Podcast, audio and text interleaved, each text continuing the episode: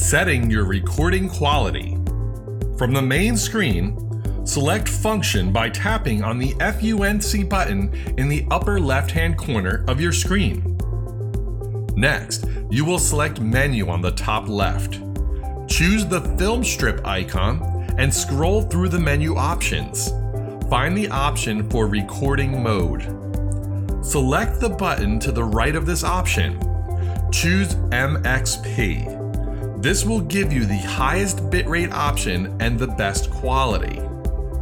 The lower the quality, the lower the bitrate. The lower the bitrate, the more record time. The higher the bitrate, the less record time. Exit back to your main screen by selecting the X in the upper right hand corner of your screen.